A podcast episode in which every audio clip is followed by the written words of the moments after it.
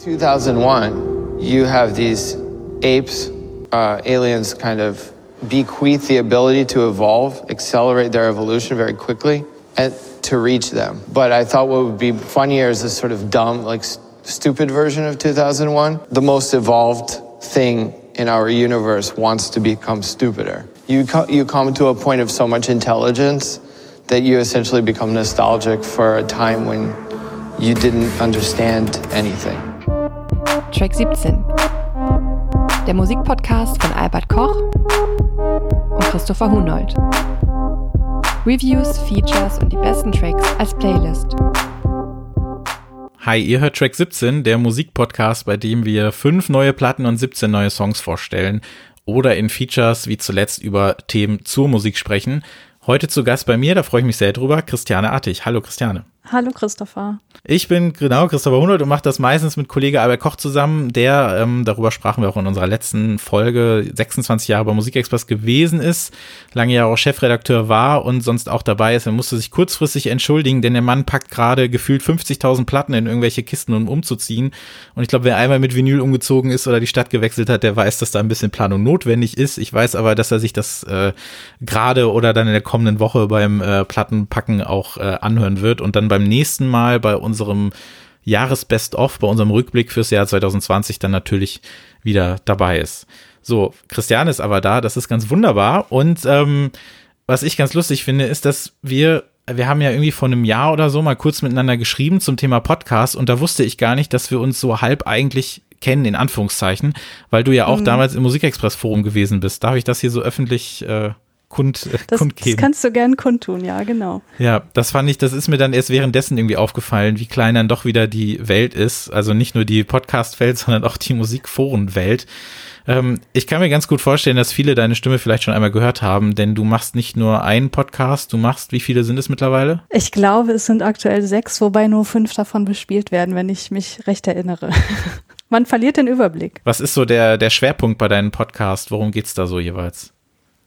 Also ich würde sagen, ganz grob gesagt, geht, geht, es entweder um Psychologie oder um Popkultur oder um beides. Ähm, wir haben angefangen damals äh, 2018 mit Brainflix. Das ist ein Podcast, wo wir Filme aus psychologischer Perspektive besprechen. Das heißt, so eine so ein Hybrid-Podcast zwischen ähm, Filmpodcast und Wissenschaftskommunikation. Das heißt, ähm, ich unterfüttere das auch mit wissenschaftlicher Evidenz, weil ich bin Psychologin und habe da sozusagen dann den Einblick in die Forschung und ähm, das lässt sich ganz gut verbinden tatsächlich.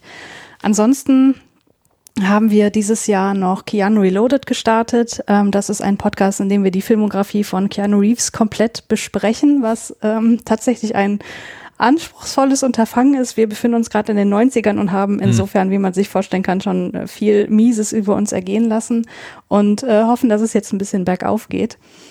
Ähm, ansonsten aus der Popkultur möchte ich noch nennen Track 26. Ähm, Schöner 17, Name übrigens. 26, genau.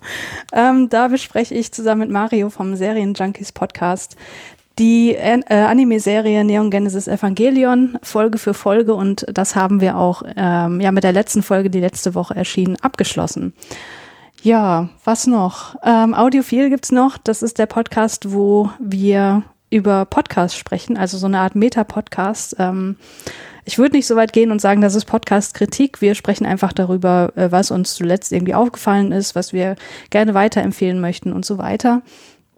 Ja, und dann gibt's noch Vielzimmerwohnung. Das ist ein rein ähm, wissenschaftlicher Podcast, zumindest aus meiner Perspektive.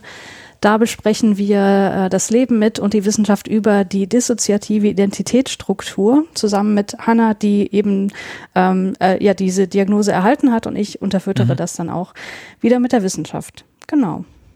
Ein Thema, was ich tatsächlich ganz gerne mal aufgreifen würde in der Folge, ich weiß gar nicht, ob sich das trägt, sind äh, Anime-Intros. Ist, ist denn ähm, äh, Eva, bei dir auch so das, das beste Anime-Intro, was du kennst, oder hast du da noch ein anderes in petto, was dir spontan einfallen würde? Ich kenne ja gar nicht so viele Animes, muss hm. ich sagen, tatsächlich. Ähm, deswegen ist es wahrscheinlich das Beste. Ich finde das von Cowboy Bebop natürlich auch sehr, ja. sehr sphärisch, äh, ja. sehr besonders. Das ist auch so meine ähm, Go-To-Antwort, ja. Ja, genau. Ansonsten fällt mir da spontan gar nicht so viel ein, weil ich nicht so viel kenne. Ich würde mich auch überhaupt nicht als Anime-Expertin oder so bezeichnen, gar nicht. Hm. Ja, manchmal reicht es ja auch schon, äh, nach dem Intro abzuschalten. Dann kann ich weiter zu. ich meine, mein, äh, mein Paradebeispiel, wir sind auch gleich fertig, liebe HörerInnen, mit dem Thema, dann geht's auch um die Platten, ist ähm, immer noch Golden Boy. Kennst du das noch? Ja, oh, das habe ich geliebt, ja, ja. Aber die Serie ist ja so ein, ist ja, also da musst du ja wirklich duschen nach jeder Folge, wenn du dir das angeguckt hast. ja. ähm, es gibt ja auch nur sechs Folgen, aber ausgerechnet in der deutschen Version hast du ja dann diesen super geilen Track von den Computer-Jockeys. Und mm. ich mhm. fand das so geil damals, irgendwie 2000 mm. waren zwei, drei oder so bei MTV dann unter der Woche 22 Uhr. Und das hast du dann ja nur, ähm, also das, das hast du ja nur fürs Intro fast geguckt. Also ich würde jetzt mhm. lügen, wenn ich sagen würde, ich habe danach ausges ausgestellt. Natürlich habe ich mir das dann angeguckt, aber nichtsdestotrotz ähm, ist das, finde ich, immer noch so äh, krass, was es da für eine Diskrepanz gibt, weil das eigentliche Intro ist ja stinklangweilig. Das ist ja nur so ein komischer, ähm, so eine komische Fahrstuhlmusik oder so. Und dann hm, steht er da okay. und packt äh, so cool sein Fahrrad aus und fährt los und alles, das passt ja gar nicht. Aber äh, Golden Boy von den Computer Jockeys, großartiger Song. Also sollte ja. es diese Podcast-Folge jemals geben, ich glaube, die Hälfte wird äh, nur auf diesen Song äh, verwendet werden oder so. super. So, dann haben wir ja das, was wir am Anfang jeder Folge haben. Das frage ich ja sonst den Albert, das frage ich dich jetzt ganz gerne. Was hast du denn als letztes gehört? Ja, zuletzt gehört, äh, unter anderem zuletzt gehört, äh, war Glow von Kaki King, eine, ein Album aus dem, Jahr, aus dem Jahr 2012. Sie ist meiner Meinung nach eine virtuose Gitarristin und Dave Grohl hat mal gesagt über sie, there are some guitar players that are good and there are some guitar players that are really fucking good and then there's Kaki King und das würde ich total unterschreiben. Ähm, ich glaube, ihr besonderes Merkmal ist, dass sie die Gitarre gleichzeitig nutzt, klassisch, so als Seiteninstrument zum Spielen einer Melodie mhm. und als Percussion-Instrument. Und das finde ich super interessant und ja, zieht mich jedes Mal in seinen Bann. Und intensiv habe ich sie gehört von 2007 bis 2010. Und dann bin ich eher so in die elektronische Richtung gegangen und sie geriet dann irgendwie in Vergessenheit, ist ja manchmal einfach so. Und bis vor kurzem habe ich kein Album mehr gehört, was nach 2010 erschien. Und jetzt kürzlich dachte ich so, ach man, guckst du mal, was er eigentlich so gemacht hat. Und habe gesehen, dass sie super viel veröffentlicht hat. Und Glow war dann das erste sozusagen, was ich dann nicht mehr gehört habe. Ähm, obwohl sie dieses Jahr tatsächlich auch ein neues Album ähm, rausgebracht mhm. hat. Modern Yesterdays habe ich aber noch nicht reingehört. Ähm, ich habe aber festgestellt, dass sie auf Glow genau das macht, weswegen ich sie damals zu lieben gelernt habe. Also so dieser Fokus auf der Akustikgitarre, in Verbindung mit Streichern, ohne Gesang.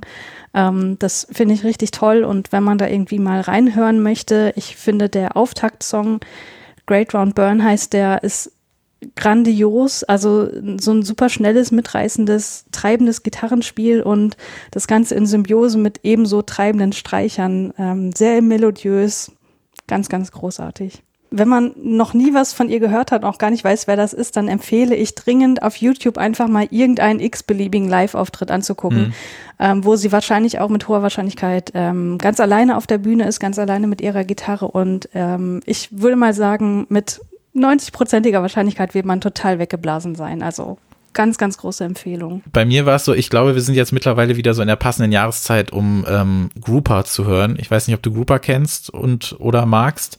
Ähm, nee. Liz Harris, die halt so wirklich komplett ohne Farben auskommende Ambient, Dream Pop, Drone Musik macht, teilweise eben mit Stimme, teilweise mit einem völlig, mit einem völlig verfremdeten Klavier oder nur mit ihrer Gitarre. Und das ist so Musik, zu der man sich halt wirklich in den, in den Herbst versinkt und aus diesem Loch dann auch nicht mehr raus will. Und wenn man sich da mal so richtig reinsteigert, dann äh, hört man Grouper und Liz Harris. Und ich habe mir jetzt letztens einfach eine Playlist gemacht ähm, mit meinen Favoriten von ihr und sowas, weil äh, sie mittlerweile auch so viele Alben äh, hat. Wir haben, ich glaube, Albert und ich haben 2018 über ihr aktuellstes Album gesprochen. Was jetzt aber ganz neu dazugekommen ist, das hat gar nichts mit Grouper und Liz Harris zu tun, das habe ich die Tage erst entdeckt und vorhin nochmal gehört. Das ist die Platte Lovin' is Easy von Drei Eier wusste auch keiner, keine Ahnung, wer das bitte wieder sein soll. Ich habe das irgendwie bei Discogs gefunden, als ich da so ein bisschen rumgestromert bin. Das ist so merkwürdig verschrobener, so Space Jazz aus den 80ern, so ein bisschen so dadaistisch angehaucht. Ich bin da drüber, ich bin da drauf gelandet, als ich nämlich so ein bisschen mich weiter mit einer Platte beschäftigt habe, über die wir nachher sprechen, von neuzeitliche Bodenbeläge. Und ich glaube, wer die Platte mag, der könnte auch mit den drei Eiern was anfangen, was natürlich ein saudämlicher Bandname irgendwie ist, aber andererseits merkt man sich den natürlich ganz gut. Ähm, könnt ihr euch ganz gerne mal anhören. Äh, Gibt es nicht bei Spotify oder irgendwo zu streamen, aber ähm, überall sonst, wo man äh, in irgendwelche, weiß ich nicht, 144p Videos reinhören kann, äh, da kann man sich bestimmt auch äh, drei Eier aus den 80ern mal geben. So, wir sprechen jetzt heute auch wieder über fünf neue Platten und anfangen wollen wir mit einem Mann, den wir schon zweimal hatten. 2017 mit einem Soundtrack und 2018 mit seinem letzten regulären Album One Tricks Point Never mit Magic One Tricks Point Never. Kannst du uns so ein bisschen ins Boot holen und uns ein bisschen was zu dem Mann und dieser Platte erzählen? Ja, sehr gerne. Also dahinter versteckt sich Daniel Lopetin. Das ist ein US-amerikanischer Elektronik- und Experimentalkünstler, Komponist und Produzent, der in Massachusetts aufgewachsen ist als Sohn russisch-jüdischer Immigranten. Und beide Elternteilen hatten einen oder haben immer noch wahrscheinlich einen musikalischen Hintergrund. Er hat seine Liebe zum Synthesizer schon relativ früh entdeckt, weil er das Roland Juno 60 seines Vaters zu spielen lernt. Und ja, später geht er dann nach Brooklyn zum Studieren. Er studierte Archivkunde, ähm, was ich interessant finde, in, wenn man sich vergegenwärtigt, worum es dann in diesem Album geht. Ähm, und da kam er dann mit der Underground Noise Musikszene in Berührung. Und wie du gerade schon gesagt hast, hat er neben seinen eigenen Alben Filmmusik gemacht und zwar für den 2013er The Bling Ring von Sofia Coppola sowie für die beiden Filme der Safety-Brüder Good Time und Uncut Gems. Ähm, und ich glaube, das hat auch zu der speziellen Wirkung äh, letzterer beider Filme total beigetragen, die ja richtig schweißtreibend und stressig sind und so ganz seltene Momente des Durchatmens haben und dadurch auch auf, also in erster Linie auf der musikalischen Ebene bei mir in Erinnerung geblieben sind. Ja, seit 2007 veröffentlicht er Musik unter dem Pseudonym One of Tricks Point Never und das soll eine Hommage an das Radio seiner Jugend darstellen. Und da sind wir auch schon beim Thema des neuen Albums, was sein neuntes wäre. Genau, Magic One Tricks Point Never. Ähm, wenn man sich das nämlich äh, mal vergegenwärtigt, es gab nämlich einen Radiosender, den er damals äh, während seiner Jugend an der US-Ostküste gehört hat, Magic 106.7. Und wenn man das Ganze aber so ein bisschen äh, vernuschelt sich gibt, dann landet man irgendwann bei One Tricks Point Never. Was, es ist auch was, das wusste ich bis vor kurzem tatsächlich selber nicht. Ich habe mich immer gefragt, was das für ein komischer Name sein soll, den er da äh, spazieren trägt. Ähm, hm. Ja, ähm, um nochmal zu, auf die äh, Soundtracks äh, zu sprechen zu kommen, kannst du mit den äh, Filmen denn außerhalb der Musik was anfangen? Ich habe da schon mal irgendwie sowas rausgehört, dass du die nicht so dolle fandst. Good Time fand ich ganz, ganz großartig, aber Uncut Gems hat mich überhaupt nicht gekriegt, nee. ähm, was definitiv nicht an der Musik liegt. Also ähm, ich fand, dass der Film das zumindest bei mir versäumt hat, irgendwie eine Empathie für den Hauptprotagonisten hm. zu entwickeln. Insofern war mir komplett die ganze Zeit völlig egal, was da passiert. Ähm, aber auf so einer rein atmosphärischen Ebene hat er schon funktioniert. Ich habe auf jeden Fall Lust, mir die, also von mir aus könnte äh, Daniel Lopatin auf jeden Fall auch die nächsten zehn Filme der Safety-Brüder irgendwie äh, scoren, mhm. wenn man so möchte. Auch, man hat ja da manchmal so die Kritik gelesen, die Musik ist viel zu laut und sonst was, aber ich, in den Filmen ist ja alles laut, weil permanent, ja. also die, das, also die beiden Filme sind jetzt nicht unbedingt repräsentativ für das Gesamtwerk der, der beiden Regisseure, aber nichtsdestotrotz, es schreien sich ja permanent Leute immer nur an und ähm, reden ja. aneinander vorbei und schreien aneinander vorbei und äh, sonst irgendwas. Und da passt es, finde ich, einfach super, ähm, dass dann auch die Musik teilweise so ein bisschen anzieht. Und ähm, ja. aber das hat äh, ja gerade ähm, also bei Good Time war es ja, da hat er ja noch diesen Song mit Iggy Pop zusammen gehabt, der so toll war, der dann auch diesen, äh, der dann auch in die Credits reinläuft, was bei mir so ein absoluter Gänsehautmoment gewesen ist. Gut, die Credits bei Uncut James, da kam dann Gigi D'Agostino, das war dann ein bisschen, ja.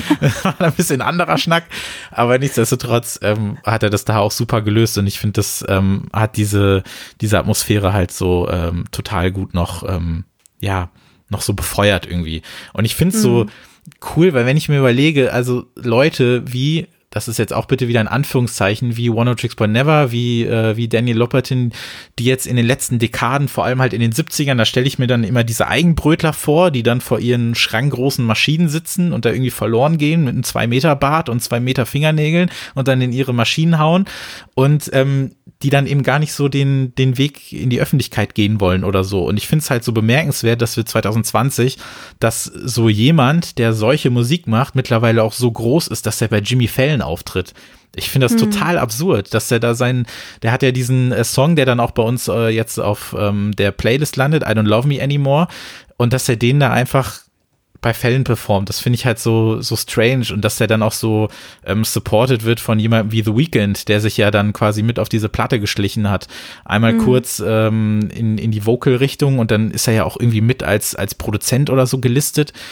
Das fand ich total strange und ähm, aber irgendwie auch cool, dass das geht. Also dass man diese diese merkwürdige Synth und Popmusik und ich meine, der hat ja auch vor einigen Jahren dann selber ähm, diese Vaporwave äh, in Anführungszeichen hatte mitgeritten, weil er da auch selber so eine Platte gemacht hat und das so dieses Gefühl von, von irgendeiner Art von verfremdeter oder stranger Nostalgie oder so, die diese Platte ja auch eben durchzieht, eben auch gerade durch das Konzept.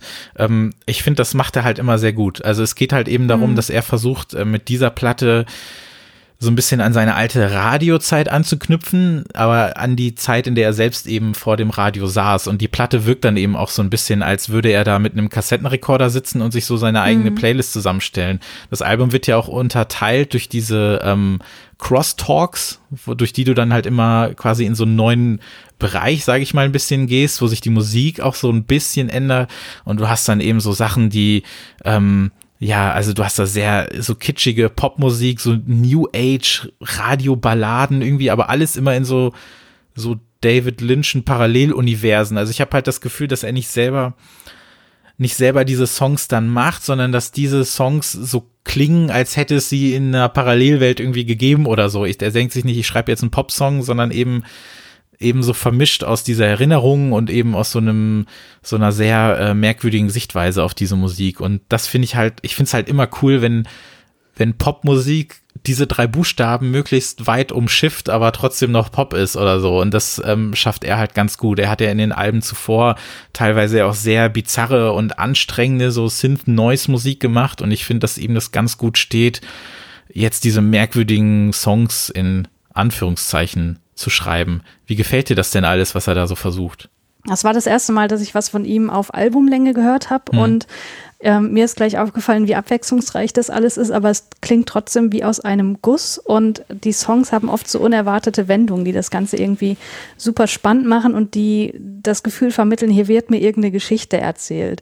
Äh, man kann aber tatsächlich, finde ich, das Album auch so nebenbei weghören, aber man verpasst dann wichtige Details, die ich total wertvoll ja. fand. Und insgesamt würde ich also das total unterschreiben, was du bisher schon gesagt hast. Es fühlt sich irgendwie nostalgisch an und auch persönlich, ja. aber nicht nostalgisch in dem Sinne, dass hier versucht wird, auf irgendeine Welle aufzuspringen, obwohl man, glaube ich, wenn man es oberflächlich hört, schon irgendwie zu dem Urteil kommen könnte. Hier, ne, da macht noch einer sowas mit 80er Jahre Sintis und so. Mhm. Aber ich finde, wenn man sich damit intensiver auseinandersetzt, dann merkt man, dass jemand seine persönlichen Erinnerungen verarbeitet und dadurch wirkt das Album stellenweise, äh, stellenweise extrem intim, finde ich. Ähm, beispielsweise ja. bei dem Song Lost But Never Alone ist mir das aufgefallen. Ähm, deswegen würde ich sagen, die Musik wirkt nicht so, als würde sie irgendwelche nostalgischen Allgemeinplätze bedienen wollen, so nach dem Motto, ach, wisst ihr noch damals, sondern das ist irgendwie wesentlich komplexer durch die ja teilweise fragmentarischen Songstrukturen und die Verwebung mit unerwarteten Geräuschen oder ungewöhnlichen Instrumentenkombinationen. Ja. Ich erinnere mich an Vogelzwitschern oder an ein Gitarrensolo, was irgendwie aus dem Nichts kommt.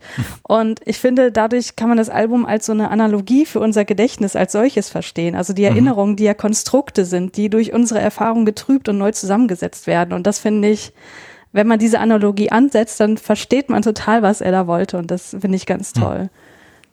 Und das sind meiner Meinung nach eben auch keine, ja, also du hast völlig recht, weil das nicht unbedingt so, er, er referiert nicht ähm, irgendwelche tatsächlichen vorhandenen Dinge oder Songs oder sonst was, sonst hätte er ja auch mhm. irgendwie Cover machen können, sondern es ist eben so dieses, so muss es sich vielleicht angefühlt haben, diese Musik damals gehört zu haben. Oder so haben wir vielleicht auch ein Bild von dieser Zeit. Und weil wir kriegen ja auch ganz oft diese 80er auf eine sehr polierte Art und Weise serviert, auch in musikalischer mhm. Hinsicht. Und aber nie immer so ein bisschen aus dieser sehr ähm, so abseitigen Ecke. Und das ist auch was, was ich aus in dieser ganzen Vaporwave-Geschichte so lame, die teilweise auch ist und so anspruchslos, die teilweise auch gewesen ist. Aber ich mochte immer dieses dieses verfremdete uns ins ins äh, düstere gezogene, was so diese, weil die dafür wurden ja eigentlich nur sehr sehr glatte Popsongs genutzt, die dann eben nach unten geschraubt wurden und irgendwie Vocals drauf und verschleppt und mit tausenden Hall-Effekten und sonst was. Und dafür mhm. wurden ja nicht irgendwelche abseitigen äh, Klaus-Schulze-Experimente genommen, sondern da, da wurden dann halt eben ähm, ja die, die großen Pop-Klassiker der 80er für genutzt. Und ich finde das dann super, dass er dann eben auch das, was er selbst im Radio gehört hat, dafür benutzt, um das Ganze eben so äh, umzudichten. Was mir aufgefallen ist, dass mir die ja sehr poppigen Songs weniger gut gefallen als mhm. die eher instrumentellen, noch experimentelleren Stücke. Ähm, also beispielsweise das Stück Tales from the Trash Stratum. Ja. Ähm, was ja aus so Soundcollagen besteht, sehr fragmentarisch daherkommt. Ähm, das äh, hat irgendwie total zu mir gesprochen, weil das klingt in meinen Ohren fast beinahe so, als würde ein Kind ohne Kenntnis auf äh, also ohne Kenntnis von irgendwie Musik oder so auf irgendwelchen Instrumenten einfach wild rumdrücken. Mhm. Ähm, natürlich hat es schon irgendwie eine Struktur und auch eine Melodie und so weiter, aber äh, es wirkt für mich so, als würde er da versuchen, so eine pure musikalische Neugier mhm. Darzustellen, so die Sehnsucht nach so einer kindlichen Unbeschwertheit und das hat mir total gut gefallen oder ähm, herausragend fand ich auch das Stück Imago, was mit so einem Rauschen unterlegt ist, was, finde ich, zunächst so eine total beruhigende Wirkung hat und auch wieder so was Nostalgisches, ne? so das Radio, was halt rauscht, wenn man keinen Sender eingestellt hat.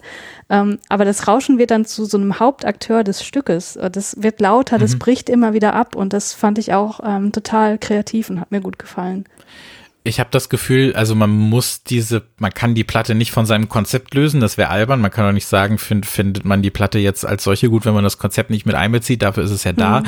Ähm, aber nichtsdestotrotz kann man ja sagen, wenn man jetzt mit diesem Thema Radio oder mit dieser Art Musik zu hören, äh, weder aufgewachsen ist noch sonst was damit anfangen kann, dann kann es sein, dass man dann dieses Album für äh, roter Faden loshält oder sonst irgendwas. Ich meine, es ist ja immer eben Teil des Konzepts, dass die dass diese Platte verschiedene Phasen durchläuft und dann eben auch verschieden klingt und alles. Wie ist denn das mhm. bei dir so persönlich? Hast du früher auch oft, saßt du oft früher äh, vor dem Radio, hast irgendwie Sachen mitgeschnitten? Kannst du so ein bisschen was mit dieser Gedankenwelt und dieser Nostalgie auch was anfangen, die er da so versucht zu transportieren? Hat das für dich einen ähnlichen Stellenwert? Mm, total, ja, ich kann das richtig gut nachvollziehen. Also ich weiß auch, dass ich, ähm, also ich bin in NRW aufgewachsen und da war eins live einfach unser Sender und die haben sonntags immer, weiß nicht, von 14 bis 16 Uhr oder so die aktuellen Charts gespielt. Und dann saß, mhm. ich, saß ich mit einer Liste da und wusste, okay, das kommt dann und dann und habe dann rechtzeitig auf die Record-Taste gedrückt, um das eben Sehr mitzuschneiden. Ähm, und das ging dann später dann über äh, in Plan B, wo dann ähm, mhm. wöchentlich abends dann die ja eher Indie-Alternative-Musik gespielt wurde, was für mich dann einfach interessanter war. Aber ja, ich kann das total gut nachvollziehen. Und um 22 Uhr kommt dann ja noch heute der Klaus 4, ne? Jeden Sonntag. Genau, genau. Das war für mich auch ähm, ganz, ganz äh, oft und lange und auch immer wieder so ein Pflichtprogramm, ja. Ähm, leider habe ich meine ganzen Kassetten nicht mehr, die ich aufgenommen habe. Ich das auch nicht, äh, wurmt nee. mich so ein bisschen. Ähm, aber ich weiß auch nicht, ob ich die äh, alle noch äh, hören wollen würde. Aber es war dann natürlich immer so ein bisschen der, ähm, ja, man, man wusste es ja immer nicht, wann was kommt. Das war auch damals mit dem Musikfernsehen so, ne? Wenn man dann irgendwie, mhm. man hat dann, man, man hat die letzten 20 Sekunden von dem Video gesehen und hat dann den ganzen Tag darauf gewartet, dass äh, Viva, Viva 2 oder MTV das nochmal spielen. Und das ist bei mir zum ersten Mal passiert damals mit ähm, Puff Daddy, so hieß er damals nämlich noch, äh, für die ganz Alten unter uns. Und zwar diesen äh, eigentlich furchtbaren I'll Be Missing You 1997, mhm. das werde ich nicht vergessen. Da hatte ich nämlich, ich hatte viel zu, ich meine, ich war, ich war neun oder sowas und dann hatte ich auch irgendwie schon so, so einen kleinen Fernseher bei mir im Zimmer und habe dann so die letzten 10, 15 Sekunden von diesem Video gesehen oder vielleicht auch Minute und ich fand das irgendwie so toll und wollte das unbedingt wieder haben und saß dann den ganzen Tag vorm Fernseher und habe gewartet, bis das dann irgendwann wieder kam und äh, erinnere mich noch daran, wie ich äh, meine Mutter zu Weißglut brachte, weil ich äh, einfach nicht aus dem Zimmer wollte und sagte so, nee Mama, das geht jetzt nicht, ich muss warten, dass Puff Daddy wieder kommt und vom Motorrad ja. fällt in dem Video. Das geht nicht anders. ähm, ja, also dementsprechend sowohl in äh, visueller Hinsicht als auch in Sachen äh, Radio kann ich das auch sehr gut nachvollziehen. Und es hat nun mal eben auch sowas, ähm, oder wenn man dann irgendwie auch nachts im Auto sitzt oder so und dann hört man irgendwie Sachen und man kriegt es vielleicht auch nur so halb mit oder so und es, es rauscht mhm. immer so ein mhm. bisschen oder man fährt gerade in eine neue äh, Zone, in Anführungszeichen, wo dann neue Radiosender kommen und dann hört man da so ein bisschen mhm. rein und dadurch äh, gibt sich so, ein ganz, so eine ganz eigene Playlist oder so. Und ich finde, das kriegt das Album auch ganz gut hin. Das, als würde man so einen Roadtrip machen und landet dann irgendwie immer in einem anderen Ort, wo andere absurde Musik äh, läuft. Und das Ganze mit diesen Talk-Radio-Schnipseln, die dann noch so verfremd auftauchen.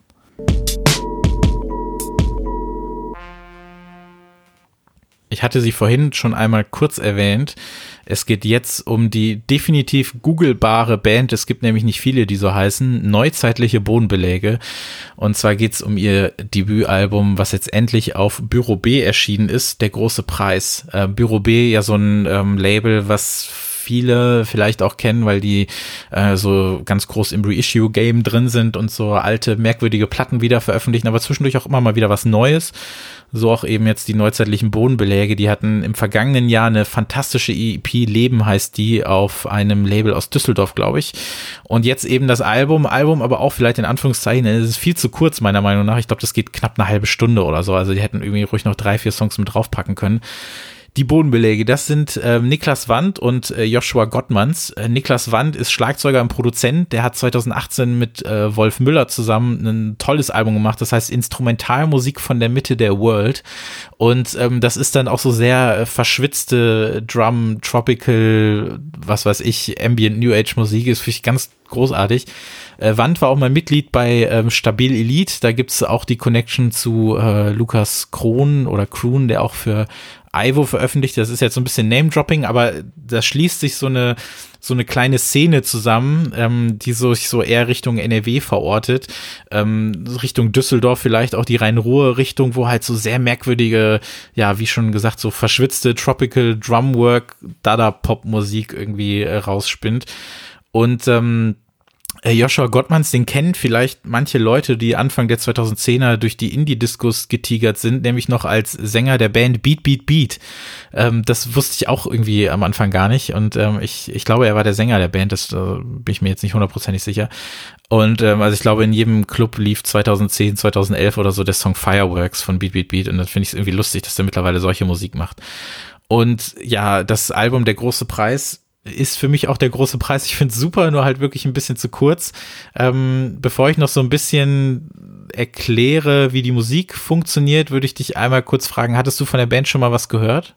Nein, noch nie. Und ähm, bist du jetzt, wo du was von der Band gehört hast, äh, froh drum, dass du das getan hast, oder hättest du es lieber wieder in die ins Nichtwissen äh, zurückgedrängt?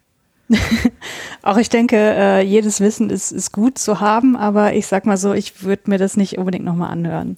Oh, okay. Dann ähm, fange ich nochmal kurz an und sag, warum ich das gut finde, damit wir das mhm. abgehakt haben. Und dann äh, kannst du mir äh, gerne sagen, warum du da vielleicht äh, leicht von genervt bist oder es nicht so gut findest. Ich mag halt einfach diesen, diesen sehr, und da, da, da docken wir ein bisschen wieder an die vorherige Platte an, weil wir da auch sehr viel äh, Pop erleben, der aber eben versucht, möglichst weit drumrum zu fahren, um irgendwas anderes zu machen. Ich mag halt zum Beispiel schon diesen Spoken Word Nonsens über dieses Ambient Geplucker im allerersten Track.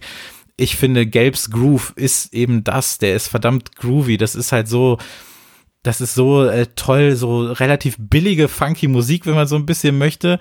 Ähm, und äh, ich habe den Inhalt auch dieser Songs noch nicht so ganz ergründet, aber hier finde ich, darf halt Style auch über Substance äh, gerne siegen. Also das sind halt eigentlich, also man muss sich die Lyrics nicht wirklich wie Lyrics vorstellen. Es sind einfach nur Sätze, es sind irgendwelche Slogans, die ab und an so wirken, als kämen sie aus so einem random Text Generator oder sowas. Und auch diese, diese Grabbelkisten-Beats, die die da manchmal da drunter setzen, aus so ein, die so ein bisschen leicht ange-NDWt sind oder sowas. Dazu so ein bisschen dieser Tropical House Funk, den eben diese angesprochene Labels so ein bisschen mitbringen. Und dann sind das so, so, so, so Dub-zentrierte, so Synth-Pop-Nummern, die aber immer so ein bisschen nach dem letzten Bier in der Lieblingskneipe riechen, in der aber jeder nur ganz äh, tolle Sackos anhat. Und ich, äh, ich mag so ein bisschen diesen, diesen Spielautomaten-Funk, den die da so mitbringen. Und äh, kann da sehr, sehr viel mit, äh, mit anfangen. Ähm, aber für dich scheint Liebe nicht dort zu sein, wo Haare sind, um einen Song zu zitieren auf dem Album. Ähm. Was, äh, was war so ein bisschen dein, dein Problem mit der Platte, wenn du das so sagen kannst? Also ich will schon mal voranstellen, dass ich keinesfalls finde, dass das irgendwie eine schlechte Platte oder so ist. Das ist einfach nur mein persönlicher Geschmack, der es mir halt unmöglich macht, das zu mögen. Ähm, als ich mir das Album angehört habe und es beginnt ja mit dem Titeltrack Der große Preis, dachte ich einfach nur so, Warum tut Christopher mir das an? Es wirkt für mich alles so, so prätentiös und so, als wäre es Musik für Leute, die gern Kunststudenten wären. Okay. Ähm, generell muss ich sagen, ich mag auch so Spoken Word Sachen lieber von weiblichen Stimmen und auch überhaupt nicht in deutscher Sprache. Also das ähm, kann ich überhaupt nichts mit anfangen. Ich finde die Kraftwerk-Assoziation total eindeutig, mhm. mit denen ich zum Beispiel auch nie was anfangen konnte. Mhm. Ähm, aber natürlich verstehe ich, dass die einen enormen Impact hatten und so weiter. Insofern würde ich hier auch sagen, ähm, ich verstehe, dass das irgendwie, dass das, ja, also konzeptuell schon irgendwie gut ist und so weiter. Und Gelb's Groove finde ich zum Beispiel auch richtig nice. So. Also das ist so der Song, der für mich auch raus äh, stark. Aber dann kam halt Haare und da dachte ich so, oh nee, nee, nee, nee, nee. ähm, also das ist halt im Grunde auch schon so mein Fazit. Ich finde die Musik an sich super. Ich würde aber auf die Stimmen total gern verzichten. Aber das ist einfach meine ganz persönliche mhm. Abneigung gegen diese Art von, tja, sagt man da Gesang? Ja, ja. ja, darf man, glaube ich. Ähm, also ich habe zum Beispiel gar nicht das Gefühl, dass da irgendwie, also dass die Platte oder dass die beiden versuchen, irgendwas zu sein, was die nicht sind, weil dafür ist es mir auch irgendwie zu. Ich weiß, also da sehe ich jetzt zum Beispiel nicht dieses, dieses, äh, dieses große Konzept oder so hinter, sondern ich habe wirklich mhm. das Gefühl, die machen einfach nur sowas, irgendwas. Ähm, ich will damit gar nicht sagen, dass sie sich keine Gedanken darum machen, ähm, was da getextet wird oder wie das alles zusammenhängt, aber ich, für mich wirkt das einfach wie, wir, wir machen das, weil wir Spaß dran haben oder das macht uns Spaß oder wir wollen eben nicht irgendwie ja, irgendwas sein, was wir gar nicht sein können, sondern wir machen eben diese kleine Musik, die auch nicht größer sein will, als sie ist. Also deswegen glaube ich nicht, dass das jetzt in irgendeine, in irgendeine Bubble rein soll, die sich dann für was, für was äh, Besseres hält, als sie ist oder so. Dafür finde ich das irgendwie mhm. zu quatschig. Also das ist, mhm. das, dafür ist mir das irgendwie zu, zu Spaß getrieben oder so. Und wie gesagt, ich habe mich jetzt mit den Texten ähm, die sind der Platte beiliegend. Sie steht auch mittlerweile hier und ich habe da auch mal so mitgelesen und alles oder man hört dann auch manchmal so mit und irgendwie wird sich in Pyramiden getroffen und sonst irgendwas. Ähm, ist, mhm. das ist mir alles so, ja, das ist, ich glaube, einfach nur einfach nur damit es irgendwie klingt oder so, da, da, damit irgendwie so Sätze rausge, nicht mal gebellt werden oder gesungen, sondern teilweise auch nur so rausgenüllt werden oder so, damit es mhm. da irgendwie Texte gibt oder so.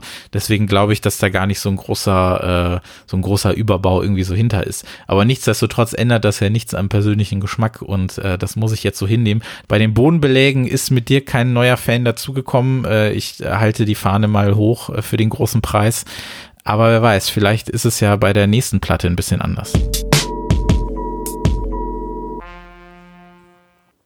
So, und von NRW und Berlin gehen wir jetzt mit der nächsten Platte allerdings nach Italien mit Il Quadri di Troisi oder Troisi, je nachdem, wie man es ausspricht. Ist auch vielleicht nicht unbedingt so wichtig auf dem Raster-Label.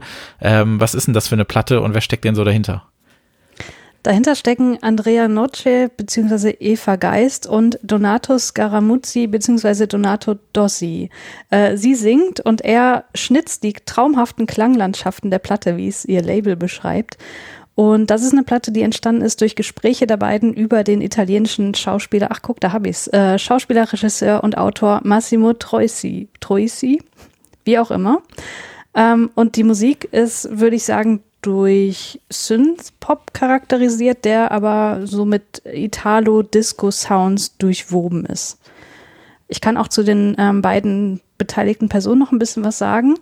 Ähm, Andrea Noce oder Eva Geist, das ist ihr Pseudonym, ist eine DJ, Produzentin, Multi-Instrumentalistin und Songwriterin, die zur klassischen Pianistin ausgebildet wurde. Sie wurde geboren in Kalabrien, lebt jetzt in Berlin und ihr Management schreibt über sie, oft als Geschichtenerzählerin dargestellt, interpretiert Eva ihre Schöpfung als einen sanften Fluss, Kapitel für Kapitel, in eine filmische Klanglandschaft, die von psychedelischen Flüssigkeiten, Magie und spiritueller Nostalgie durchdrungen ist. Ich bin so froh, äh, dass das nicht mein Job ist, solche, solche Texte schreiben zu müssen. Ja. Ähm, fand ich ganz, ganz, das fällt mir auch nur spannend ein, fand ich ganz entzückend. Ähm, ich finde es tatsächlich hier auf dieser Platte gar nicht so psychedelisch, sondern tatsächlich relativ nee. bodenständig, würde ich sagen. Und ihr Partner in diesem Projekt, äh, Donato Scaramuzzi, ist bereits seit den 80er Jahren ein fester Bestandteil der römischen Clubkultur. Ähm, ihm ist es allerdings zuerst nicht gelungen, seine Leidenschaft für elektronische Musik zum Beruf zu machen und er hat dann in den 90er Jahren Politikwissenschaft studiert, aber das ließ ihn nie so ganz los und in den, 20, äh, in den 2000er Jahren ja, startete er dann einen neuen Versuch, eine Musikkarriere hinzulegen. Was ihm auch geglückt ist, er ist dann nach Berlin gegangen, wo er dann drei Jahre blieb und sich mit den KünstlerInnen des Berghains vernetzt hat. 2010 ist dann sein erstes Album K äh, entstanden. Und ja, seine Musik wird beschrieben als eine Musik mit hypnotischem Charakter, der von seinen Psychedelic-Wurzeln herrührt und in den Genres Ambient, Dub und Techno verortet ist. Und Ich habe mich tatsächlich deshalb auch ein bisschen überrascht äh, gesehen, ähm, als ich diese Platte zum ersten Mal gehört habe. Ich muss sagen, dass mich vor allem ähm, das Cover so total angesprochen hat. Ich weiß ja. gar nicht genau warum, aber ich finde, das ist alles so schreiend elegant, auch in der Musik. Und ich finde mhm. jetzt im Vergleich zu der Platte vorher von den Bodenbelägen, hier kratzt man sich so ein bisschen diesen Kneipenmuff ab. Und äh, ich habe das Gefühl, ich muss dann immer so mein, mein, mein schönstes Hemd anziehen, bevor ich diese Platte auflege oder mhm. sowas. Mhm.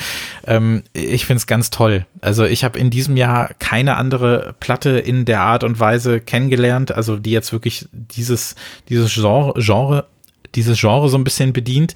Ähm, und Donato Dossi ist auch jemand, den ich immer nur so ein bisschen so nebenher verfolgt habe. Ich kenne mich mit seiner Musik gar nicht wirklich aus, fand dann aber diese Zusammenarbeit ganz gut und eben auch, weil das, ähm, oder diese Zusammenarbeit hat mich interessiert, weil Eva Geist kannte ich so ein bisschen und ähm, glaube ich jetzt, Rasta ist glaube ich immer noch in Berlin und da dann eben auch teilweise so sehr experimentelle elektronische Musik rauskommt und dass dann da auch wieder so eine Art so Italo-Pop irgendwie rauskommt, so ein bisschen Italo-Disco, aber eben aus so einer sehr Minimal Wave-Ecke oder sowas.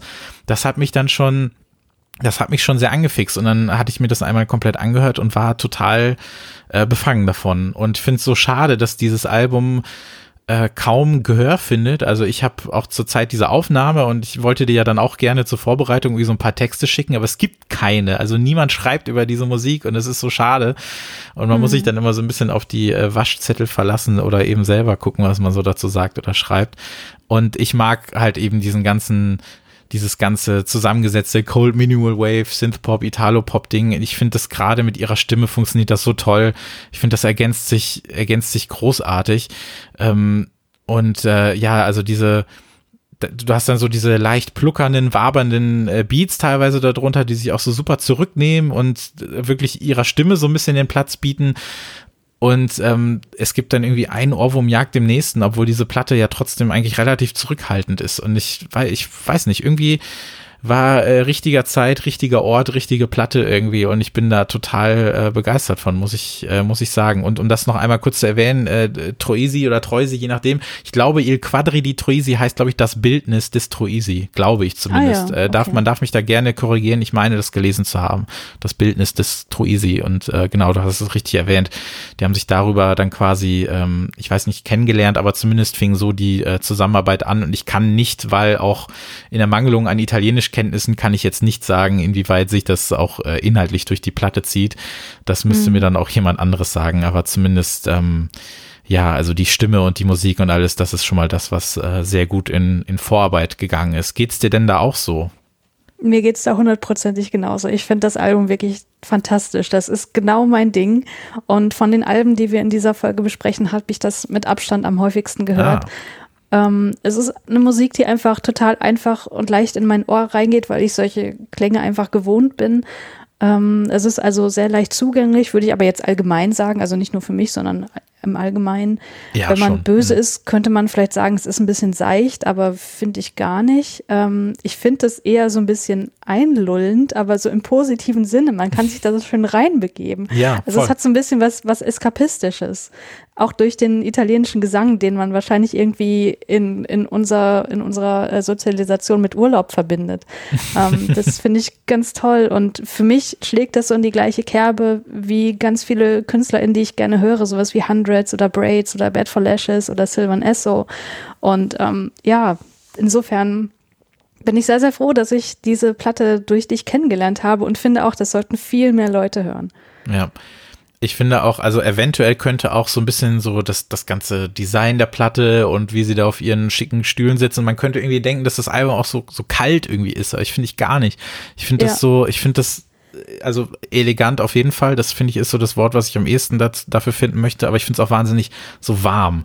Also es ist wirklich mhm. so, das umhüllt einen einfach. Also sie schafft es mit ihrer Stimme halt so gut, weil sie die auch so einsetzt, dass sie also es gibt, es gibt ein paar Songs zum Beispiel, bei denen könnte ich mir auch vorstellen, dass, ähm, wenn das jetzt ein regulärer Popsong wäre, dann gäbe es noch eine, eine Strophe zusätzlich und dann gäbe es am Ende nochmal eine Bridge und den Chorus und dann würde die Stimme nochmal auf, auf, äh, auf, auf elf gestellt und dann wird alles mhm. nochmal ein bisschen lauter und ein bisschen epischer und es breitet sich mehr aus. Aber hier ist es wirklich diese Zurückhaltung, macht es halt total aus. Das ist alles so wohl dosiert wie sie äh, sowohl die Stimme einsetzen als auch wie äh, Donato Dosi, wenn ich jetzt mal davon ausgehe, dass er zu 100 Prozent für die Musik verantwortlich ist, das kann ich nicht äh, verifizieren, ähm, dass das, es ist alles so wunderbar aufeinander abgestimmt und ich finde, da haben sich wirklich zwei gefunden, die auch gerne wirklich öfter miteinander äh, musizieren sollten, weil das alles, weil das alles so gut funktioniert. Und ich kann mir das auch äh, wir haben jetzt auch in den letzten Folgen so ein paar Mal darüber gesprochen, dass wir, weil wir uns auch einfach nach Konzerten wieder sehnen. Mhm. Aber das würde ich auch so gerne mal live hören in so einer mhm. in so einem mhm. kleinen Saal irgendwie oder so. Dann ich setze mich auch äh, mit meinem Ü30 Hintern dann auf den Stuhl und bestehe auch nicht mehr da, ist auch okay.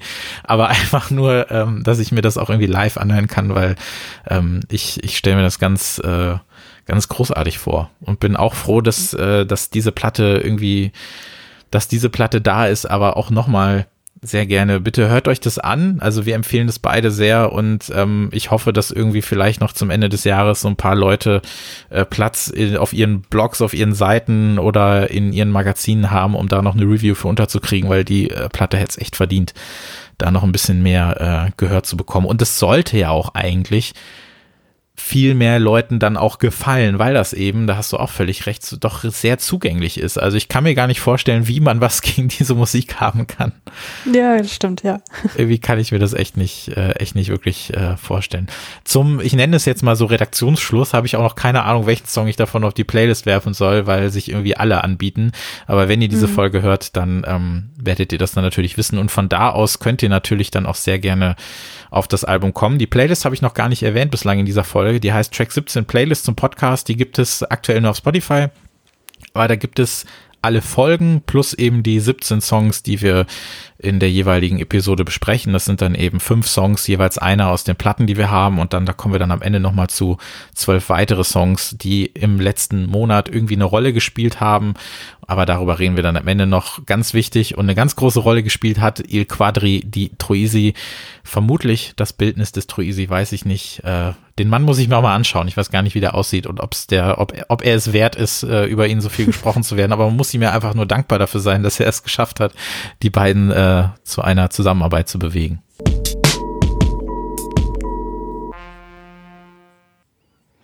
So, und wo wir schon dabei sind, Dinge nicht aussprechen zu können, sind wir jetzt bei einer Musikerin aus Island, die einen Künstlernamen hat, äh, der folgendermaßen von mir ausgesprochen wird. Achtung, Sophia Luisu. Würdest du das anders machen?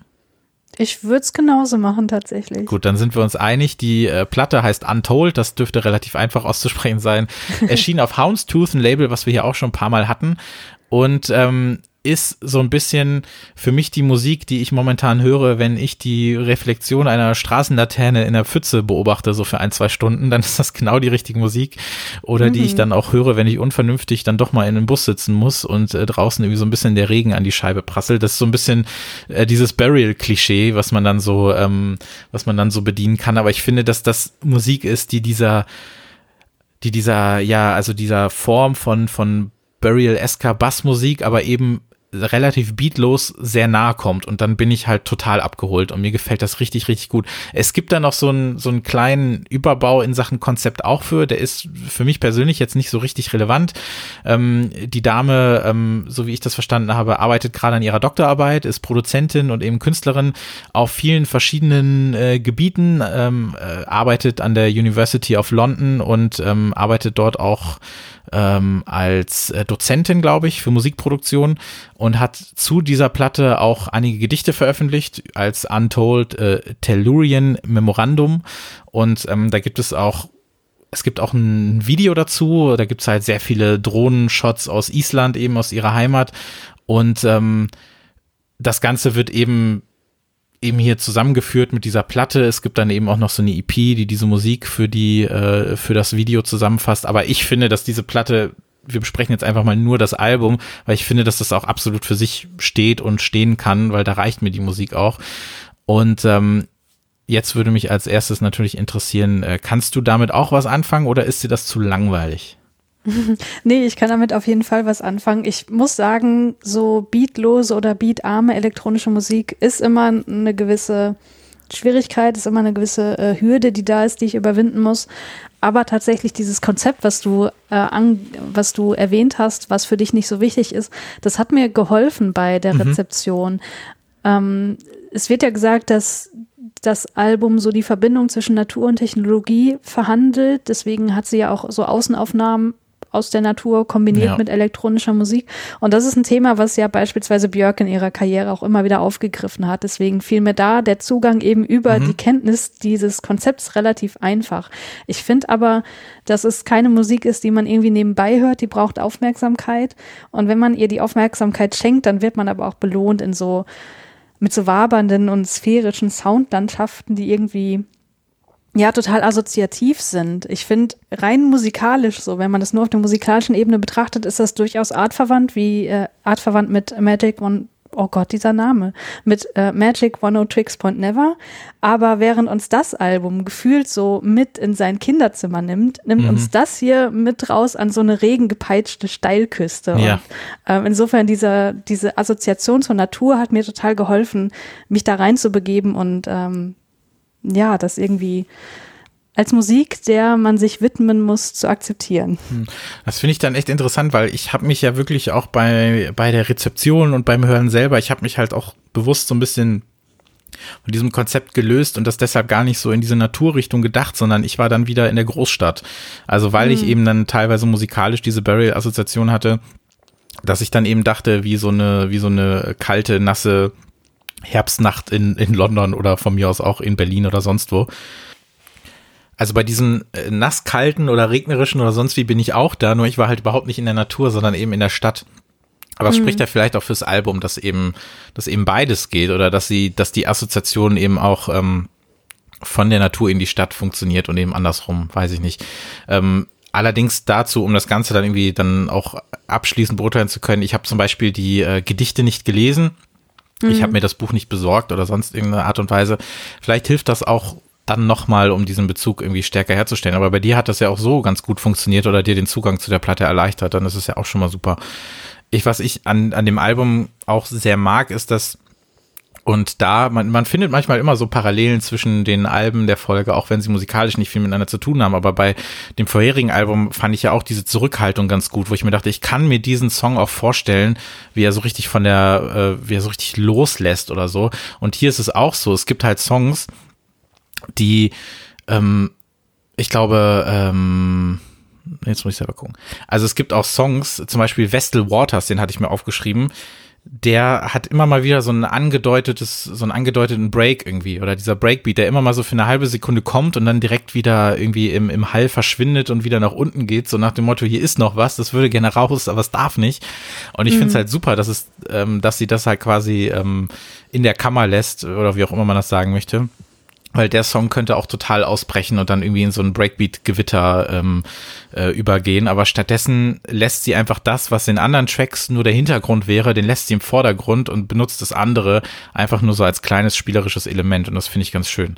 Das funktioniert halt, das funktioniert halt ganz gut und zieht sich halt durch diese Platte. Das hat sie ganz oft. Dann hat sie es manchmal ein bisschen stärker vielleicht noch, wo dann auch so ein bisschen so, so Sachen wie Jungle oder so angedeutet werden. Aber nichtsdestotrotz ist es halt so eine sehr, eine sehr zurückhaltende, so ambient-dronige Bassmusik einfach. Und davon gibt es gar nicht mal so viele Platten aktuell. Und dann bin ich immer froh, wenn sowas kommt. Und das hat sie echt, äh, das hat sie echt sehr gut gemacht und kam jetzt auch zur richtigen Zeit raus, weil ich glaube, hätte ich das irgendwie bei 37 Grad hier in der Dachgeschosswohnung gehört, dann hätte es nicht so funktioniert, wie es jetzt funktioniert hätte.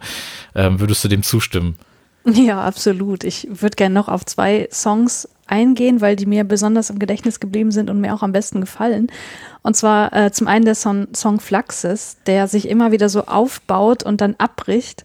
Und das hat mich total erinnert so an die Wellen eines Ozeans, die, sie, die an den Strand gespült werden. Ne? Also dieses rhythmische, dieses zyklische irgendwie. Und das meinte ich mit assoziativ. Und das sind, glaube ich, auch so Assoziationen, die zum einen mit der Albumgestaltung irgendwie auch zu tun haben, weil das ja auch so in, in blauen Naturmustern gehalten ist ähm, und natürlich auch mit dem Wetter, was wir gerade haben und den Temperaturen. Und äh, diesen Song Fluxus, den würde ich so gern als Soundtrack in einem Film hören, zum Beispiel von Denis Villeneuve, dachte ich sofort dran, weil ähm, dieser Song mich so an die Andersartigkeit erinnert beispielsweise der Aliens von äh, in Arrival, die ja aufgrund ihres Aussehens auch so assoziativ mit Ozeanen verknüpft sind und da musste ich so, also diese, dieses ganze äh, Gedankenkonstrukt kam da bei mir auf und deswegen finde ich den Song wirklich super und der zweite ist Inner Dreams, der sowas Transzendentales hat. So, mir kam sofort in den Kopf, so, das ist irgendwie Science-Fiction-artig. Und mhm. äh, tatsächlich sagt sie ja, dass eine Inspirationsquelle für diesen Song äh, Philip K. Dick's Drew Android's, Android's Dream of Electric Sheep war. Und ähm, da dachte ich so, ja, okay, das macht Sinn, das, das fühle ich irgendwie.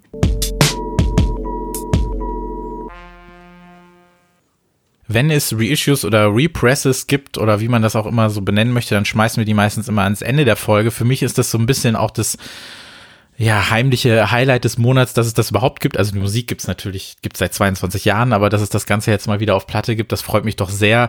Es handelt sich nämlich um Like Weather von Layla. Das erschien 1998 auf äh, Reflex, dem Label von Apex Twin aus den 90ern und kommt jetzt auf Modern Love wieder raus und es passt alles so wunderbar zusammen. Das, das freut mich total. Also Modern Love ist halt so das Label, auf dem halt vor allem Platten von, ähm, von Demdex Dare oder Andy Stott, der ja hier auch schon mal Thema war, erscheinen. Also meistens so, so verschleppter, sehr spooky Haus mit so einem ziemlichen Grauschleier. Aber es gab ab und an auch eben so Reissues. Also zum Beispiel 2017, als so ein nie veröffentlichtes Album von Zombie dort rauskam. Und jetzt, was auch ganz wunderbar zu diesem krummen Album passt, nämlich ein sehr krummes Jubiläum. Zum 22. Geburtstag von Like Weather erscheint das Ganze nochmal auf Platte. Und ähm, ist das Debüt von äh, Leila Arab, die eben damals 98 auf dem Label von Richard D. James äh, ihr Debütalbum veröffentlichen durfte. Dazu gleich noch ein bisschen was. Äh, Leila Arab ähm, ist geboren im Iran und floh eben mit ihrer Familie 79 während der iranischen Revolution nach London, hat dann dort auch mit der Musikproduktion, aber auch mit dem DJing angefangen und dann die Schule zu ver und dann die Schule verlassen, um mit Björk auf Tour zu gehen, ähm, was irgendwie ein ganz cooler Grund ist, um zu sagen, ich habe keinen Bock mehr auf Schule, weil ich jetzt irgendwie mit Björk unterwegs bin. Ähm, hier dann auch nochmal so diese kleine Island-Connection. Und ähm, ja, also ziemlich krasser Start ins Business auf jeden Fall. Sie hat dann eben als Sound Engineer für sie gearbeitet, nebenbei Musik gemacht und über diese Tourneen, weil auch Björk und Aphex Twin so ein bisschen in Kontakt waren, was auch total passt, finde ich, ähm, hat sie ihn dann eben kennengelernt und er war halt sehr angetan von ihrer Arbeit, die aber irgendwie bislang noch niemand veröffentlicht hat und sie hatte irgendwie auch selber noch nicht so richtig einen Plan, wie sie das angehen sollte. Das ist halt nur wirklich nicht so wie heute, wo du einfach alles irgendwie bei Bandcamp oder Spotify hochladen kannst und irgendeiner wird es dann schon hören. Und ähm, so kam es eben dazu, dass sie dann dieses Album für Reflex gemacht hat. Und ähm, zu Reflex oder dieser ganzen Geschichte kann man gleich noch so ein bisschen was erzählen, aber jetzt irgendwie erstmal so das, das Album selber. Ähm, ich finde, dass man so ein bisschen raushört, dass wir in den 90ern so diese ganz große Trip-Hop-Phase irgendwie hatten. So Ende der 90er hat sich das so ein bisschen schon wieder so ein bisschen ausgefasert. Aber dieses Album ist eben auch wieder so eine, so eine sehr andere Art von Popplatte, die sich Soul bedient, die sich R&B bedient, die sich ähm, so Elektronika bedient, die sich Trip-Hop bedient, aber das Ganze eben auf ihre Art und Weise, wo fast jeder Song ein eigenes Album ist, weil sie selber gar nicht ihre Stimme benutzt für die Musik, sondern immer auf die Stimmen von anderen Menschen zurückgreift und dadurch ist es einfach so extrem abwechslungsreich. Also es ist halt wirklich so, also der Track Feeling zum Beispiel, das ist so eine sehr runtergebrochene Demo für so einen RB-Track irgendwie.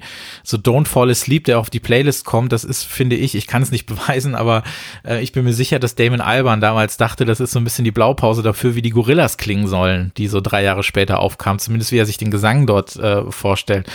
Und das hat echt super funktioniert und dann gab es zwei Jahre später eben noch ein Album auf XL und acht Jahre später noch ein ganz tolles auf Warp. Und Genau, also das ist halt wieder so äh, Pop, der versucht, diese, diese drei Wörter möglichst äh, weit zu umfahren. Und bevor wir noch so ein bisschen auf das Label eingehen, kannst du mit dieser Platte oder mit ihr irgendwas anfangen oder hast du vorher schon mal was von ihr gehört? Wie ist so da deine, deine Beziehung, deine Meinung? Ich habe vorher noch gar nichts von ihr gehört und insofern war ich hier ganz offen und unvoreingenommen und habe aber schon von der Assoziation mit Björk gehört und deswegen, ähm, ja, war das etwas, was zu mir sprach. Und ich muss sagen, beim ersten Hördurchgang habe ich den Fehler gemacht, es nebenbei zu hören, was meiner Meinung nach so gar nicht funktioniert. Das hat mich total nervös gemacht teilweise. Ähm, und dann habe ich das dann aber nochmal ganz schön in Ruhe gehört und nichts nebenbei gemacht. Und dann konnte ich damit sehr, sehr viel mehr anfangen und auch gemerkt, wie großartig das ist. Also du hast gesagt, abwechslungsreich. Ich würde so weit gehen und sagen, das hört sich an wie eine Compilation. Mhm. Ähm, dadurch, dass man eben immer wieder unterschiedliche Stimmen hört und unterschiedliche Musikstile da reinfließen und so weiter. Und ähm, ja, das hat mir wirklich sehr gut gefallen. Und du hast auch schon mein Lieblingsstück vom Album genannt, nämlich Feeling, das mich erinnert an eine Band oder ein Projekt, was meinem Empfinden nach kein Mensch kennt, nämlich Joystick. Das ist ein kanadisches Projekt der Sängerin Coco Love Alcorn. Und ähm, die haben nur ein Album gemacht, das heißt Welcome to the Factory. Und da kann man mal, wenn man möchte, den Song Slowly anspielen. Und ähm, das geht, das schlägt total in die Kerbe, die, die ich halt dadurch auch schon kenne. Und deswegen hat es total ähm, mhm. zu mir gesprochen. Der Song, Song Underwaters gefällt mir auch extrem gut. Ähm, aber man kann jetzt nicht sagen, das ist, das ist nur das eine Genre, was hier bedient wird. Deswegen kann ich äh, so wenig sonst dazu sagen, weil es einfach, ja, wie eine Compilation wirkt mhm. und ähm, man jetzt zu jedem Song einzeln was sagen müsste, um das irgendwie zu charakterisieren. Dann kann ich nur sagen, wenn dir das dann auch tatsächlich so gut gefällt, dann ähm, geh auf jeden Fall mal in die Alben zwei und drei rein. Ich fand jetzt das vierte mhm. nicht mehr so ganz stark, wobei ich das jetzt auch tatsächlich bestimmt fünf Jahre nicht mehr gehört habe und das jetzt eigentlich im Zuge dieser Wiederveröffentlichung nochmal machen möchte. Aber das ist so ein, so ein ganz großartiges Albentrio. Also es gab zwei Jahre später eben direkt den Nachfolger und dann gab es auch aus äh, privaten Gründen eine lange Pause, aber dann 2008 gab's also dieses Blood Blooms and Blooms heißt es, glaube ich, auf Warp 2008. Das ist so toll. Und das ist so wunderschöne, verspielte, merkwürdige Musik und ähm, dieses, dieses Abseitige, das, das, das kann sie halt echt total gut. Wobei ich auch gar nicht glaube, dass sie das irgendwie so bewusst ansteuert, sondern es ist nur einfach ihre Version mit diesen Genres umzugehen. Und es kann natürlich sein, dass sie dann bei der ersten Platte dachte, so, ich will jetzt irgendwie alles, was ich irgendwie was, was mich auszeichnet, was ich kann, was ich mache, soll auf diese Platte. Und dann ist es eben diese Art von Compilation, aber ich finde, das ist nicht zum Nachteil dieser Platte, sondern es zeigt halt wirklich nur, wie, ähm, wie gekonnt sie all diese Dinge so bedienen kann. Und sich dann aber auch dann in, also es ist dann nicht so, dass sie es versucht, in jedem Track alles unterzubringen, sondern sie nimmt dann jeden Song einfach und sagt, hier mache ich das, da mache ich das, da mache ich das. Und dadurch wirkt das mhm. Ganze dann trotzdem so sehr, sehr zusammenhängt und das ist echt schön. Und das, ähm, ist super, dass, es, dass das jetzt nochmal rauskommt. Ähm, das ist ja manchmal dann immer so, also klar, es kommt jetzt hauptsächlich, ist eben die Nachricht, dass das Ganze nochmal auf Vinyl rauskommt. Ähm, aber in dem Zuge kann man die Platte jetzt auch zum ersten Mal auf den klassischen Streamern hören. Ich persönlich finde es immer so ein bisschen schwierig und schade, dass das dann auch immer so eine Nachricht wert ist, so nach dem Motto, also es ist ja ganz oft so, ich weiß nicht, du hast es ja sicher auch mitbekommen, die Tage äh, drehen ja alle Leute durch, weil es jetzt plötzlich nur Angels und Broses bei Spotify gibt, ja, um ja. das Ganze, um das mal hier äh, ins, ins äh, Themenboot zu holen. Ich finde es dann aber immer nur so merkwürdig, wenn ich mir denke, so, was habt ihr denn die letzten 20 Jahre gemacht, wenn ihr das hören wolltet oder so. Also ich finde es manchmal nur schwierig, dass ähm, die Existenz von Musik immer erst dann für Leute gegeben ist, wenn man es irgendwo streamen kann oder so, weil ähm, es ist ja trotzdem da. Es ist überall und man kann es sonst wo hören. Man hat es wahrscheinlich entweder eher auf der Platte im Regal oder hat sonst wo im Netz gehört. Ich finde das dann manchmal so ein bisschen komisch. Ähm, und was man dann in Richtung Label noch sagen kann, dass es dann auch eben bei Reflex rauskam, das muss man dann auch eben ähm, FX Twin zugute halten, dass er sich sowieso nie um irgendwas geschert hat, was irgendwie sonst wie Leute gesagt haben, sonst hätte er seine Karriere auch sicherlich anders äh, aufgestellt.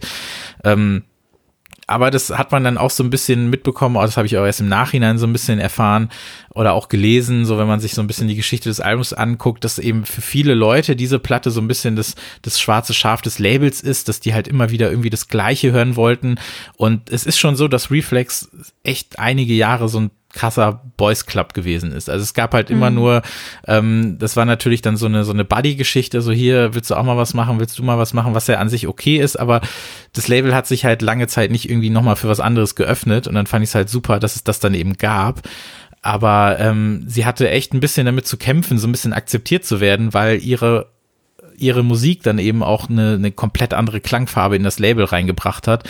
Und ich glaube, dass das auch was damit zu tun hat, dass sie dann zwei Jahre später eben auch schon direkt das Label gewechselt hat, was ich ein bisschen schade finde, weil ähm, ja, da manche Leute vielleicht noch nicht äh, wirklich bereit gewesen sind, äh, ihr da eine Chance zu geben. Aber nichtsdestotrotz ähm, hat das Album den Ruf, den es hat, äh, sich absolut verdient und über die letzten mehr als 20 Jahre äh, eben auch aufgebaut und darf dann jetzt spätestens auch von allen gehört werden.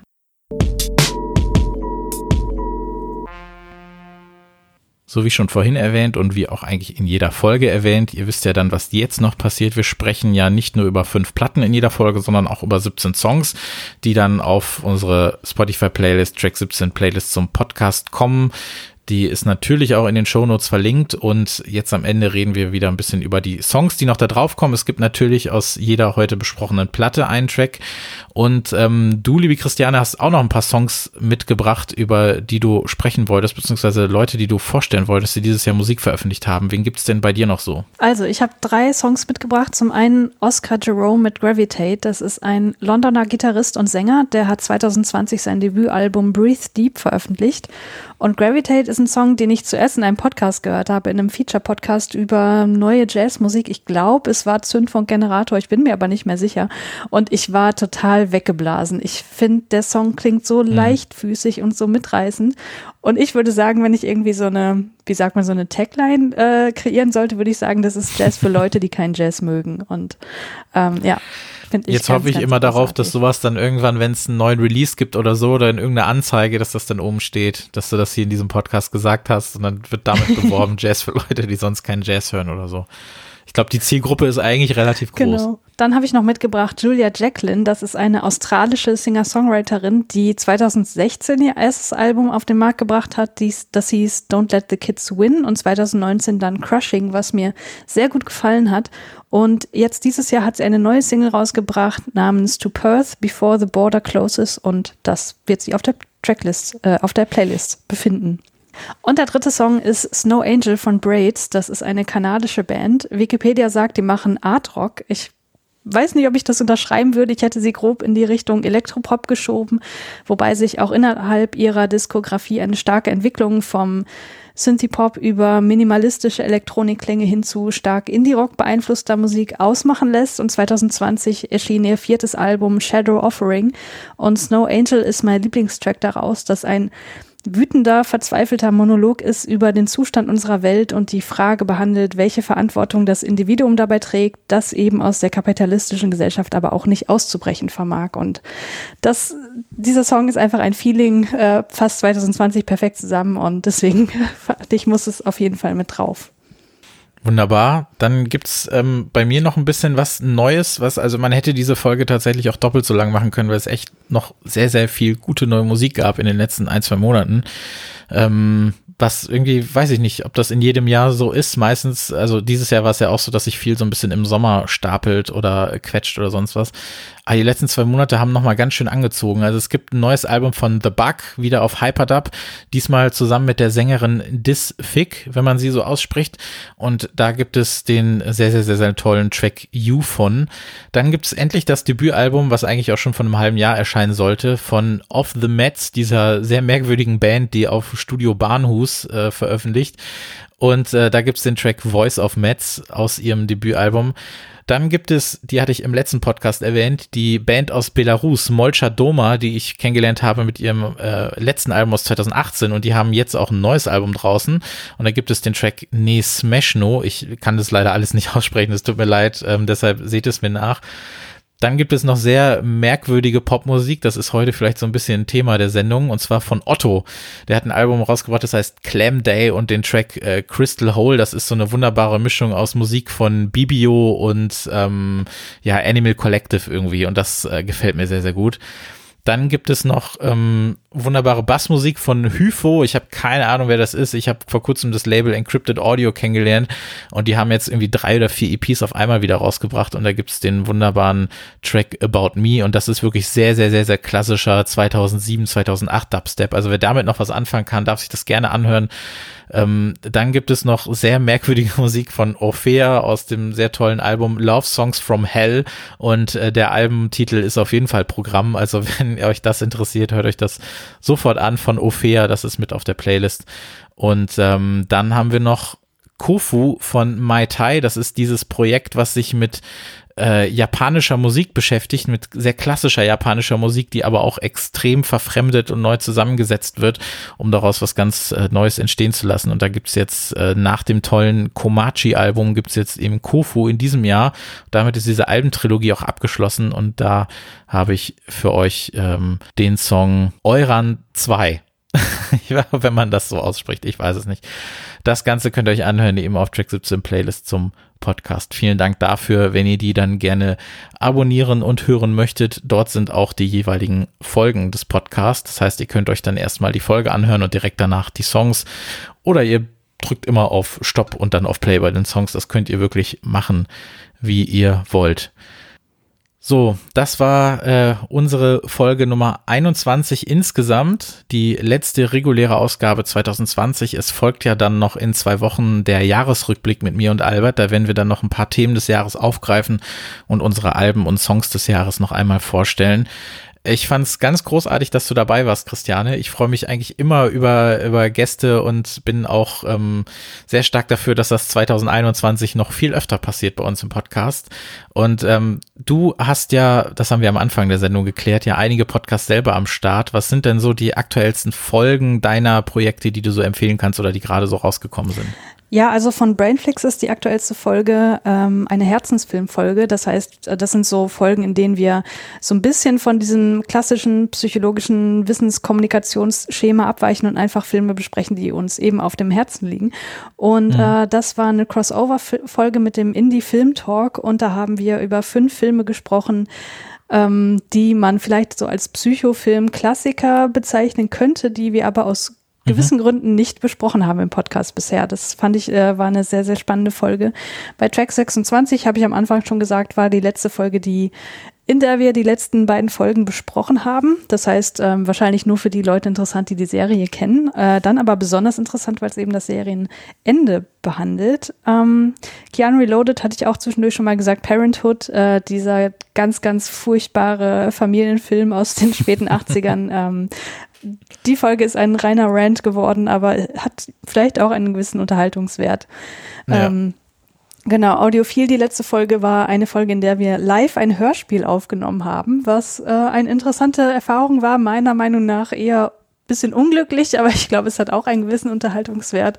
Und mhm. Vielzimmerwohnung, da war die letzte Folge auch eine ähm, für mich besonders spannend, aber ich glaube, das ist sehr Special Interest. Da ging es um die Neuroanatomie dieser Störung, die wir dort in dem Podcast besprechen äh, ich habe nur diesen einen Podcast, den ich empfehlen kann. Den hört ihr aber gerade schon, deswegen muss ich den nicht empfehlen.